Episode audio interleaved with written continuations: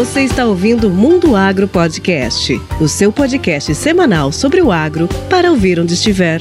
Apresentação: Professor Rogério Coimbra.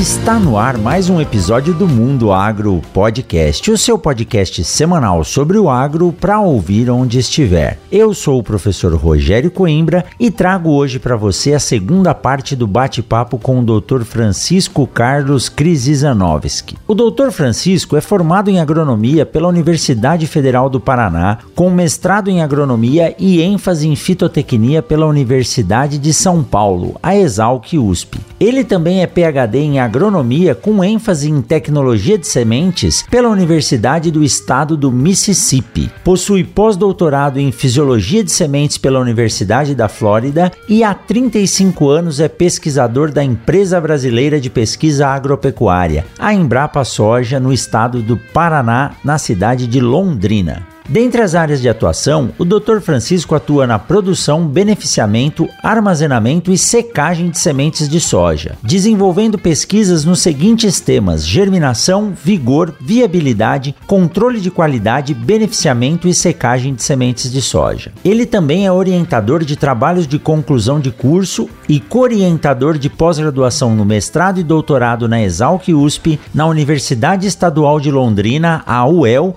e também na Universidade Universidade Estadual de Maringá, a UEM. Ele é editor associado do Journal of Seed Science, foi officer do International Seed Testing Association, AISTA, e atualmente é presidente da Associação Brasileira de Tecnologia de Sementes, a Abrates. No episódio passado, nós começamos a conversa com a história do início da produção de soja no Brasil, os desafios do uso de equipamentos e materiais ainda não adaptados para as nossas condições. E hoje, na sequência dessa conversa, o Dr. Francisco irá nos contar um pouco sobre os novos desafios encontrados pelos produtores rurais, como o recente caso de apodrecimento das vagens. Ele irá detalhar o que observou na expedição realizada nessa safra na região médio-norte de Mato Grosso ao longo da da BR-163, dando detalhes das observações, causas dessas anomalias e possíveis soluções. Ele também nos conta como surgiram os primeiros equipamentos voltados ao beneficiamento de sementes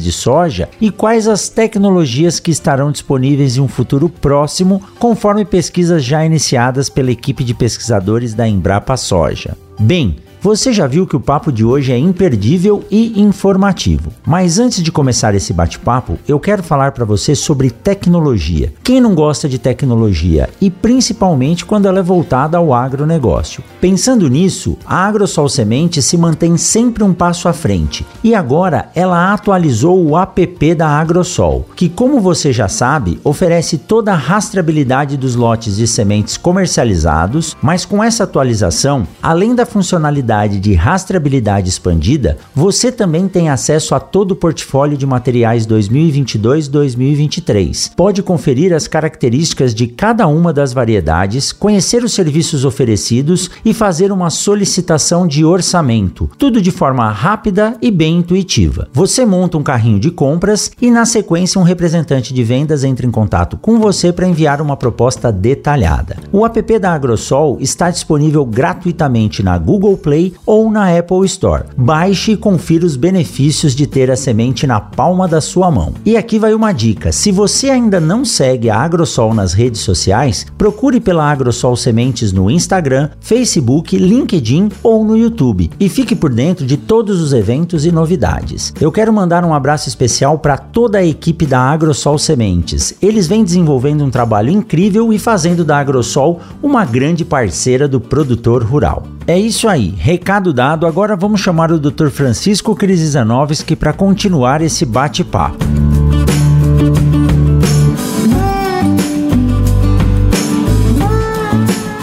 Doutor Francisco, retomando aqui o nosso bate-papo, é, quais são os novos desafios e as novas dificuldades enfrentadas pelos produtores de soja aqui no Brasil? E tem um aspecto de semente, Rogério, que vale a pena a gente comentar. Eu tive recentemente, mês de janeiro, correndo aí Sorriso, Nova Mutum, só não fui até Sinop, eu queria até Sinop para dar um abraço em você, mas a viagem se limitou a essa região por causa do problema de apodrecimento de vagem. E é um negócio bastante sério, tem cultivares bastante suscetíveis e tem cultivares mais resistentes. E quando começaram a conversar comigo, eu falei, bom, apodrece vagem porque entra água dentro dela. E se entra água dentro dela, porque tem pouca lignina na vagem. Exato. Porque a lignina, ela é um polímero natural que, além de estruturar a união das células ali, ela confere uma certa semi-permeabilidade ou impermeabilidade, né? não é 100%, para com relação à umidade. Né? E por que, que apodrece vagem? Apodrece vagem porque os fungos que estão lá dentro da semente, estão lá que contaminam a semente, e fusário.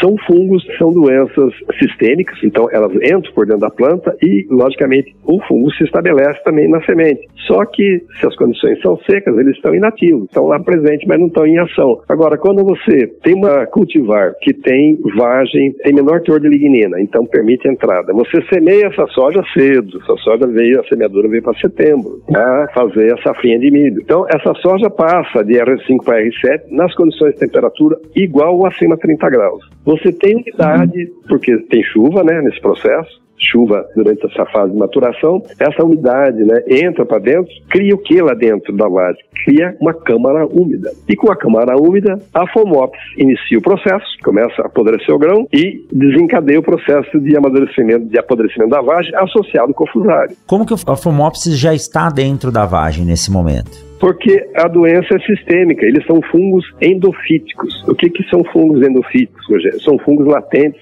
O fungo endofítico, ele está entre intra e entre as células. Então, a doença não é de fora para dentro, a doença é de dentro para fora. Isso responde muita coisa. Então, quando eu pego uma semente, que teve no Paraná, uma situação bem interessante aí na década de 80, mais ou menos, é que o Paraná ia ficar sem semente, a cultivar era cultivar Paraná. Ia ficar sem semente, tava nos testes de germinação só dava planta infeccionada. Aí o França e Admir, com excelente patologia de semente, o França bom em tetrazole, pegaram a semente e foram fazer patologia e viram que era fomopsis. Como o Admir conhece muito muito micologia, falou, peraí, isso aí é contaminação. Se o tegumento ficar fora longe da plântula, ele não vai, ele não vai contaminar, a planta não vai infeccionar. Aí começaram a fazer tetrazóleo para ver vigor e viabilidade e emergência em areia. Olha, eles salvaram a safra de semente da cultivar Paraná aqui no Paraná. Viabilizou. Então a Fomópolis, ela vai estar sempre. Fomópolis fusário, coletótico, são fungos que estão presentes. Eles só estão inativos porque as condições são inóspitas para eles. Mas como a soja amadurece nessas condições de chuva e com vasos mais permeáveis, cria camada úmida lá dentro, porque você tem temperatura e tem umidade.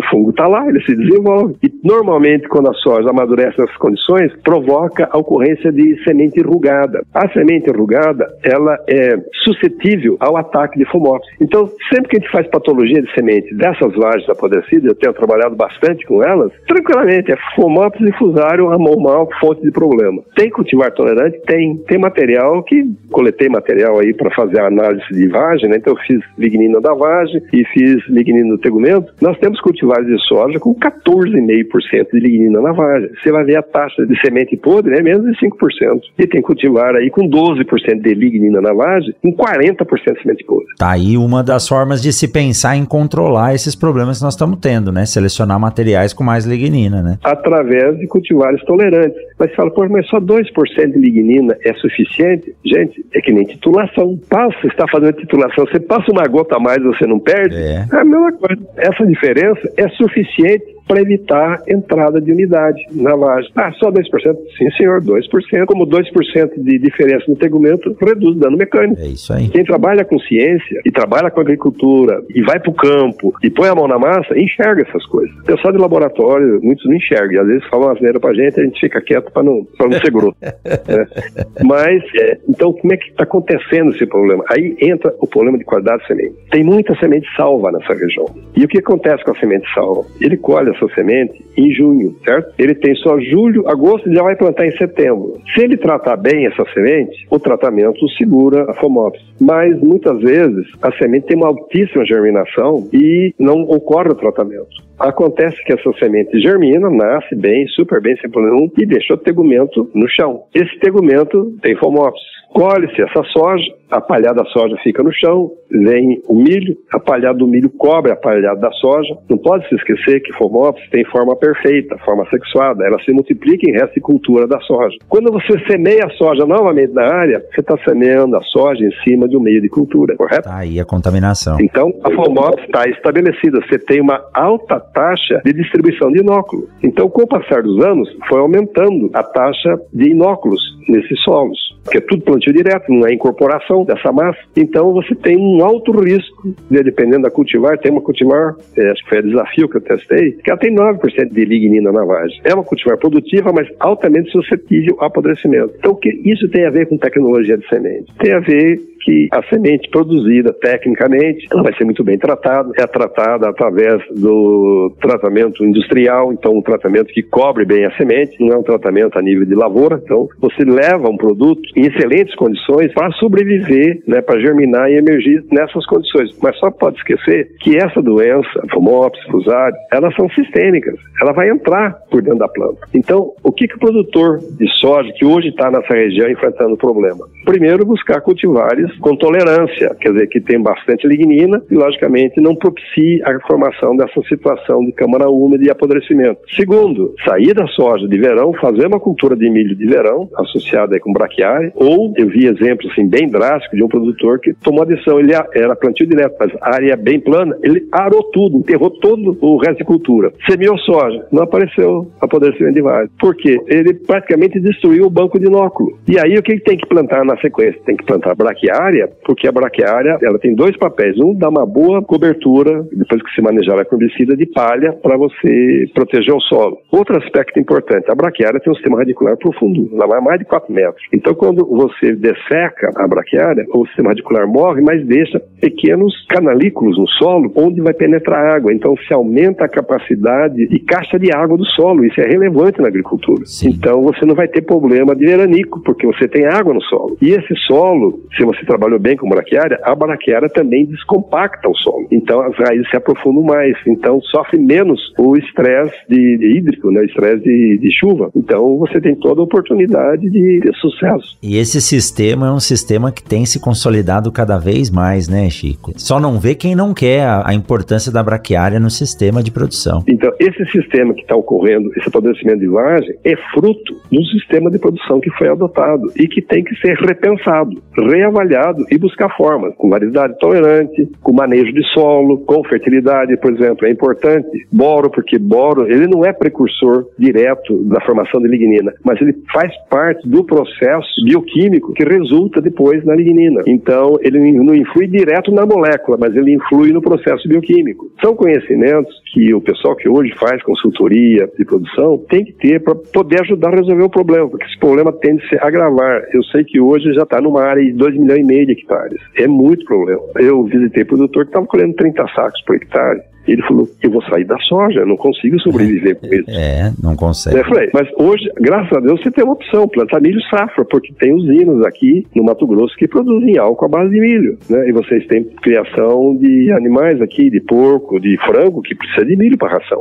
Então, você vai ter talvez menor rentabilidade, mas não vai ter prejuízo. Essas doenças de apodrecimento não são doenças de plantas das fabáceas. E tem um problema pior ainda aí: quem tem pivô, planta feijão, tira feijão, põe soja, tira soja, põe milho. Ele monta a bomba. Perfeita. Para ter prejuízo. Mas tudo isso advém do quê? De conhecimento sobre semente. Porque se trabalhar com semente de alta qualidade e semente, não semente salva, porque semente salva não reúne qualidade, nem física, muitas vezes tem uma germinação, tratamento é feito a nível de propriedade, às vezes não, não tem cobertura suficiente, não tem dosagem correta de fungicida. Não tem beneficiamento. Não tem beneficiamento, não tem avaliação de microfissura, então ocorre muita fitotoxicidade. Armazenamento inadequado. Inadequado. E tem um monte de erro que tem que ser avaliado, analisado e corrigido. Se quiser ter agricultura, ter produção de soja nessa região onde apodrecimento de vagem está se tornando uma situação, vamos dizer assim, endêmica, né? um, problema sério, é uma limitação que o produtor que ganhou muito dinheiro com esse sistema tem que repensar. E muito se especula, né, Chico? Ah, qual que é o problema disso? Não existe um agente causal único, mas quantos anos de pesquisa vocês desenvolveram para poder chegar a um diagnóstico desse que você acabou de nos passar, da presença da Phomopsis do fusário no solo, né, um fungo altamente persistente com capacidade de reprodução. Quando a soja germina, ele já auto se contamina, ela está dentro da planta por ser um fungo endofítico e aí com alta umidade, alta temperatura e uma insolação que não permite a planta fazer uma fotossíntese de forma adequada, a umidade entra na vagem e causa esses problemas que nós estamos vendo. Isso, para chegar nessa conclusão, são alguns anos de pesquisa. Tá aí a importância da ciência para o setor agropecuário também, né? Mas, e, vê, e nós, como sementeiros, temos que entender isso aí, porque isso tem tudo a ver com qualidade de semente. Por isso que eu acho, ó, semente salva, semente pirata, é um tiro no pé de quem faz. É um tiro no pé porque o prejuízo está aí mostrado. Eu concordo, plenamente. O prejuízo está aí. E hoje o problema não está mais só na semeadura de setembro. O potencial de inóculo hoje é tão grande na região que, mesmo semeadura aí de 15 de outubro, até novembro, está dando problema, porque você tem muito nó. Então é um negócio que é uma situação que tem que ser avaliada. Graças a Deus, a Embrapa está presente aí junto com o pessoal da Fundação Mato Grosso, junto com uh, os consultores, para trabalhar exatamente, primeiro, fazer um diagnóstico das cultivares tolerantes e suscetíveis, e na segunda etapa, os estudos de sistema de produção, para poder dizer para o produtor, a saída para apodrecimento de vagem são essas opções. E associado ao apodrecimento de vagem, tem a quebra da haste. Exato. Você entra na lavoura, a planta em pé, você bate, ela quebra. Por que está quebrando a haste? Primeira colocação, porque tem um negócio chamado fonte para dreno. Toda vez que se aumenta a produtividade, o que, que acontece com a planta? Ela deixa de fazer algumas coisas. Que primeiro, por exemplo, estruturar bem, então ela vai pôr a maior parte da matéria seca dela no grão. Então você vai ter uma vagem mais permeável, você vai ter um caule mais frágil e aí você vai ter o problema de quebra de haste. O que, que estrutura a haste? Lignificação. É. Esse aspecto fonte para dreno tem que ser muito bem avaliado. E é um trabalho, olha, eu digo para você, vai ser necessário que os obtentores montem programas de seleção de cultivares nessa região para encontrar variedades tolerantes. Porque não adianta fazer seleção de material aqui em Londrina. Não pegar a condição. É, depois de fazer VCU, ver se deu certo, o ano correu bem, não vê o defeito. Quem tinha um programa muito bom aí em Sorriso, próximo, onde a Fundação Mato Grosso tem uma estação experimental, era a Nideira. Até um colega é, ex-embrapiano aqui, o Francisco Ferraz de Toledo, Francisco Toledo, né, o filho do Francisco Ferraz Toledo, ele é um melhorista excelente e ele está fazendo seleção de materiais na região. As empresas, os detentores saíram. Ninguém está fazendo seleção de material na região. É, tem que fazer aqui. o problema está aí, tem que fazer aí para poder conhecer o, todo melhorista. Ele não é um geneticista, ele é um fitotecnista. Ele tem que ter um conhecimento geral da agricultura, uma formação boa em genética e melhoramento, mas ter habilidade para selecionar as plantas que darão origem às novas linhagens e das novas linhagens selecionar as mais produtivas para os ensaios finais aí para sair com as variedades que depois vão se tornar cultivares. Né? Quando ela sai do melhoramento, ela é uma variedade. Ela não é uma cultivar ainda porque ela não é uma variedade cultivada. Ela é uma variedade só. Então, se não tiver um programa de melhoramento aí na região, esse problema vai persistir. Tanto que a Embrapa vai levar um programa de avaliação de linhagens, né? Que ela tem um programa forte aí na Embrapa Cerrado, onde sai materiais para avaliações nessas regiões, né? Então a Embrapa vai ter que trabalhar aí com um programa forte de, de seleção para colaborar com outros os subdetentores que têm rapidez também, como uma TMG, como uma GDM, esses outros, os internacionais, que aí tem acho que é a Bayer, né? Eu sei que ela comprou a Nideira. Eles têm que ter programa de melhoramento aí para poder atender a demanda, porque senão o que vai acontecer? A médio e longo prazo vai ficar difícil produzir soja.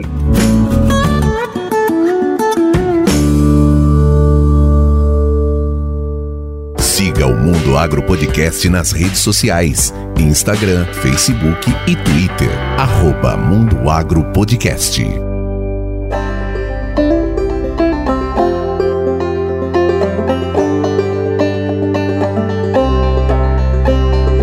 E com a intensificação né, do sistema de produção com duas ou três safras, não dá para dizer para o produtor não plante nessa época. Ele vai é. plantar e essas variações climáticas que a gente tem no início da safra, né, a partir de 15 de setembro, são poucos os produtores, em torno de 5% da área semeada entre 16 de setembro e o início de outubro, mas tem uma área considerável a ser plantada. E mesmo em pivô, viu, Chico, a gente vê esse problema, porque o problema não é só a disponibilidade de água, mas a condição de temperatura, temperatura do solo, que causa um estresse na planta, na base de desenvolvimento dela. Esse estresse pode gerar uma lesão que vai fazer com que entre esses fungos e aí esse tecido acaba necrosando ou amadurecendo mais rápido. E por isso que a gente entra na lavoura só de encostar a perna na planta, ela está com carga, porque ela recebeu condições para produzir bastante. O centro de gravidade dela está muito alto e o tecido está frágil. Na hora que você encosta ela, ela tomba e quebra. E qual que é a consequência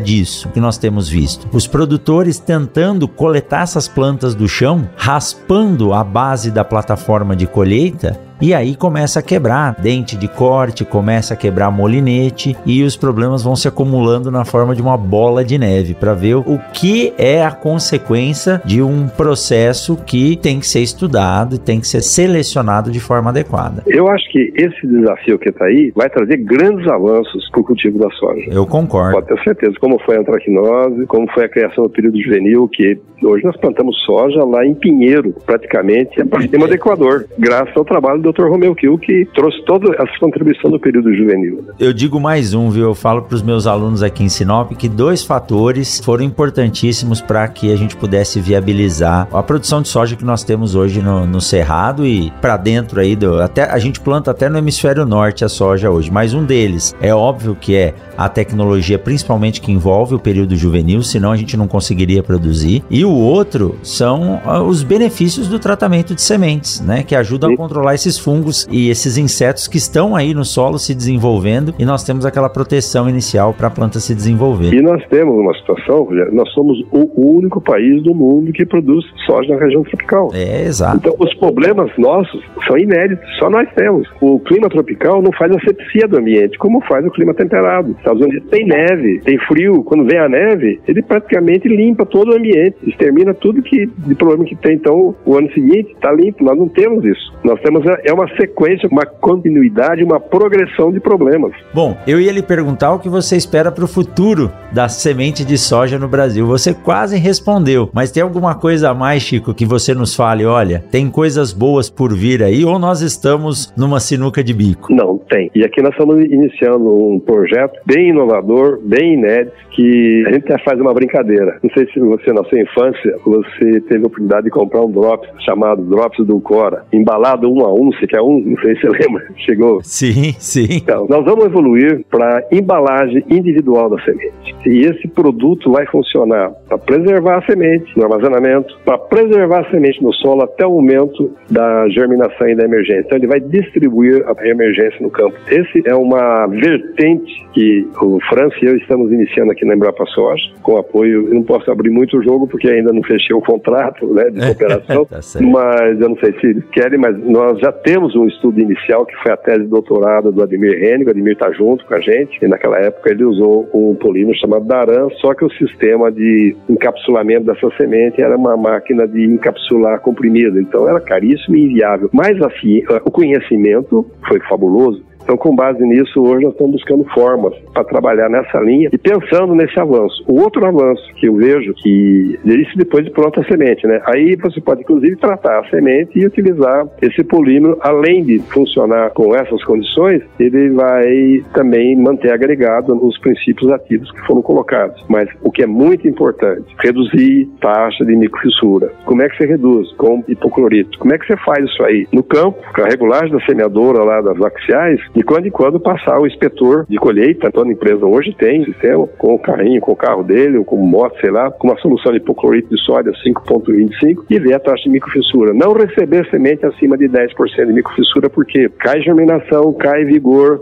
e ele é altamente suscetível à fitotoxicidade, porque todo tratamento hoje é via líquida. Exato. Uma semente de alto vigor chega a aguentar até 1.200 ml de químico, mas uma, em média a gente recomenda por quanto? 600 ml para 100 kg de semente. Por quê? Porque a taxa de microfissura nunca foi gestionada. Eu estou fazendo um trabalho aqui, ajudei até a fazer uma tese lá nos Estados Unidos, para nós, é isso aí que era uma área que eu queria depois conversar com você, aproveitar seus estudantes aí, para a gente explorar essa área aí relacionado com vigor né, e germinação, porque é um teste que eu posso fazer na moega e tomar decisão. Isso aqui é matéria-prima para semente, não, isso aqui, na situação que ele está, não vai dar semente, já é grão de cara. Perfeito. Essa informação. Então, fala, poxa vida, mas microfissura, a gente fazia hipoclorito para quê? Falei, exatamente, porque a gente, hoje, nós temos os riscos maiores de microfissura no sistema axial. Se ele estiver mal regulado, ele vai rasgar muita semente. Vai. Então, o que está vindo pela frente aí? Vai haver uma sofisticação muito grande em termos de qualidade da matéria-prima, de padrões limites para receber essa matéria-prima, aperfeiçoamento da classificação, nós vamos partir para a classificação em peneiras de furo circular, em peneiras cilíndricas, isso, nós vamos ter torre de classificação de soja como tem torre de classificação de milho. Isso aí vai ser a evolução normal de UBS de alto padrão. Está entrando na UBS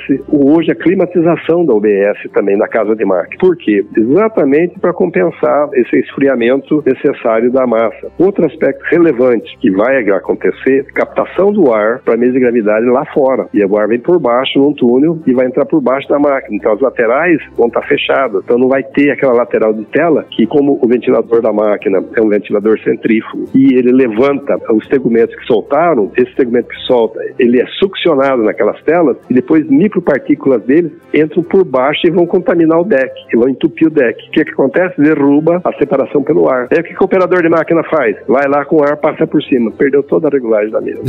Eu não te contei a história da mesa de gravidade. Deixa eu te contar uma história bonita. Sim, sim. Sabe como é que entra a mesa de gravidade no Brasil? Entra na lavoura de café. Então, o problema do cafeicultor, todo o café nosso era de riça, né? E depois varredura. Então, se coletava esse café com terrões, torrões. Aí tinha que limpar esse café. Aí, uma empresa brasileira, e ela existe até hoje, é a Casta, entrou, ela já fazia secador para café, ela entrou no, nesse sistema trazendo para o Brasil o catador de pedra. De quem que ela traz? Ela traz da Oliver. Então monta-se no Brasil, ela não era nem a Casta, era a Moreira, a empresa. A Moreira traz a Oliver, faz um convênio com a Oliver americana e traz o catador de pedra. E chama-se então Oliver Moreira essa máquina. Existe né, no meio do pessoal que trabalha com café. Aí a CASP compra a Moreira. E aí vem o programa brasileiro de sementes, que foi o Agiplan, né? Veio o Planazem, que era o Plano Nacional de Sementes, e o Agiplan era o apoio governamental de implantação do Plano Nacional de Sementes. E, logicamente, começaram, veio uma equipe de americanos trabalhar no Brasil, um deles, o Dr. Bill Greg, com quem eu trabalhei alguns anos em parceria, né? começaram então a fazer projetos de IBS. Foi quando eu aprendi a fazer o projeto de IBS. Eu aprendi com o Dr. Bill Greg fazer projeto de IBS. Depois aperfeiçoei com o Dr. Welch no meu doutorado. Mas aí precisava ter mesa de gravidade no Brasil. E o Brasil não tinha muito como importar. O que aconteceu? A CASP começou, em cima do catador de pedra, a desenvolver a mesa de gravidade. Nossa. Certo? Então, aí nasce a mesa de gravidade e ela entra no beneficiamento da semente porque o Dr. Greg já tinha essa visão de ganho de peso específico com o algodão. Ele tem a tese de doutorado dele em algodão. Ele falou assim, algodão aumenta peso específico e aumenta, falava de germinação, vigor ainda era um termo eh, inicial. O pessoal estava começando a entender. Isso aí na década de 70. Eu começo a trabalhar com semente em 1972. Vigor está começando a aparecer os conceitos e consolidar como uma medida de qualidade fisiológica altamente relevante em relação à germinação. A gente entendia naquela época que daria o desempenho dessa semente no campo. Então era importante saber o vigor para ver o potencial do estabelecimento. Então começa a se utilizar a mesa de gravidade para preparar milho, para preparar soja, que entra na linha de beneficiamento. Aí entra as opções de deck, ou deck retangular ou deck triangular. Diferença entre eles: deck triangular ele faz separação rápida, então se usa onde? Onde você tem problemas bem distintos, forrageira. Certo. Capim é varredura, então joga na mesa de gravidade, limpou na área peneira tal, jogou na mesa de gravidade, as diferenças são muito grandes. Semente de capim é miudinha, sujeira é grande, então ela faz uma separação rápida da impureza. Agora, soja, eu preciso soja, milho, trigo, eu preciso mesa com deck retangular, porque eu tenho que ter uma área de estratificação e uma grande área de separação. Precisa ter tempo para caminhar e separar por densidade. Exato. Porque se estratifica lá atrás, depois o sistema de elipse que ela forma, ela levanta o pesado, vai na parte alta, o intermediário fica no meio e o leve fica praticamente mantido pelo ar. Aí com as aberturas que você tem dos ventiladores embaixo, você vai mantendo essa separação e começa a fazer então os descartes do produto. Então essa é a história. Como é que entra a mesa de gravidade no Brasil? Entrou através do catador de pedra da Oliver Moreira. Catador de pedra, olha aí. E hoje é um equipamento fundamental no final do processo. Ele, ele entra na lavoura de café. O padronizador de semente entra no grão de café lá no porto. A cultura do café, apesar de não ter toda essa sofisticação de preparo de semente, ela contribuiu muito no beneficiamento. É um precursor do beneficiamento da é, soja. Já... Vale até tomar um café para comemorar, viu?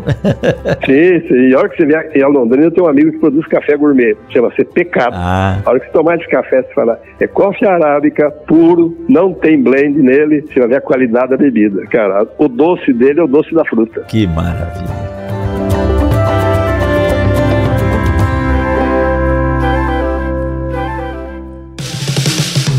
O Mundo Agro Podcast faz parte da rede Agrocast, a primeira e maior rede de podcasts do agro do Brasil.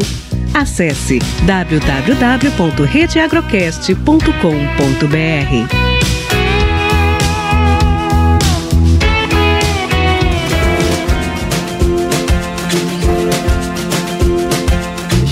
Olha, é simplesmente fantástico conversar com vocês, a experiência e a possibilidade de relatar essa a história da evolução desde a agricultura e principalmente da evolução da história da semente no Brasil, né? Vocês sabem, eu não canso de dizer da importância do trabalho que vocês vêm desenvolvendo e espero que continuem desenvolvendo como essas essas novas ideias a partir da visão ampla que vocês têm de como funciona esse sistema de produção. Tenho certeza certeza que quem está com a gente até agora aqui tá, como eu, muito feliz de poder ouvir, conhecer e absorver essas informações. Tenho mesmo que, que agradecer sempre a disponibilidade de vocês em estar aqui junto ao Mundo Agro Podcast, contribuindo com esse projeto de comunicação no agro, contando a história e nos ensinando como fazer direito. Rogério, eu digo para você, para mim é uma satisfação muito grande, estou sempre à disposição. Não sei de tudo, sou um ser humano, mas como pesquisador eu tenho o espírito aberto para receber receber contribuições e críticas. E é isso que move a gente, isso que faz que a gente consiga avançar, né? Quem pensa que sabe tudo pode sair da profissão porque perdeu a grande oportunidade. A gente aprende todo dia, nós aprendemos todos os dias. Exatamente, mas esse pouquinho que você diz que sabe contribui assim imensamente para o quase nada que a gente conhece, viu? Mas é muito bom, é muito bom. Chico, muito obrigado, viu? Mais uma vez pela disponibilidade. Tenho certeza que essa não é a, a última conversa, tem, a gente tem muito a conversar conversar ainda e discutir sobre esse sistema de produção que nos encanta tanto. Trabalhar com sementes é o que eu falo para os meus alunos. Não desmerecendo os outros produtos, mas semente não é insumo, né? Semente é tecnologia, semente é um ser vivo, então ele requer um cuidado especial. E quem começa a trabalhar com semente acaba sendo picado pelo semente cocos e depois que é. inicia nisso não sai mais, né?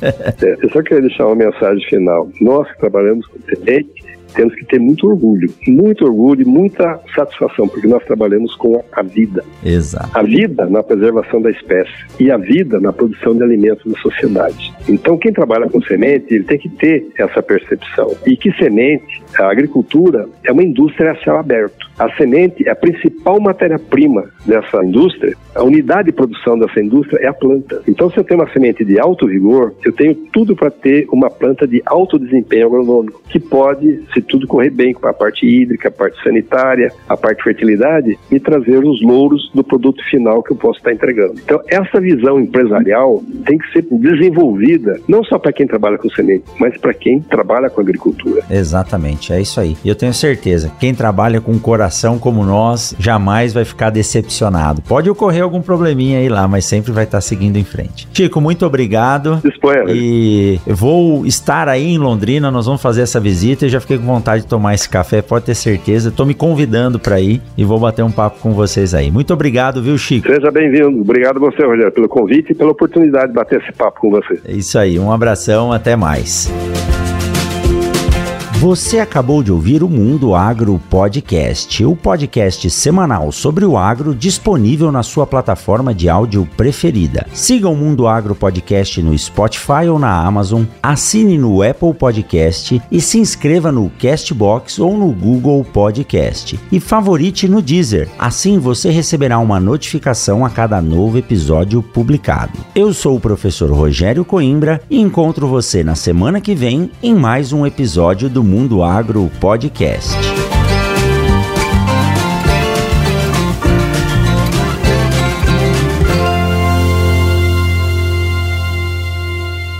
Esse episódio do Mundo Agro Podcast é um oferecimento da Momesso. Momesso, excelência no tratamento de sementes do on-farm ao industrial. Este podcast foi editado por Radiofone Club.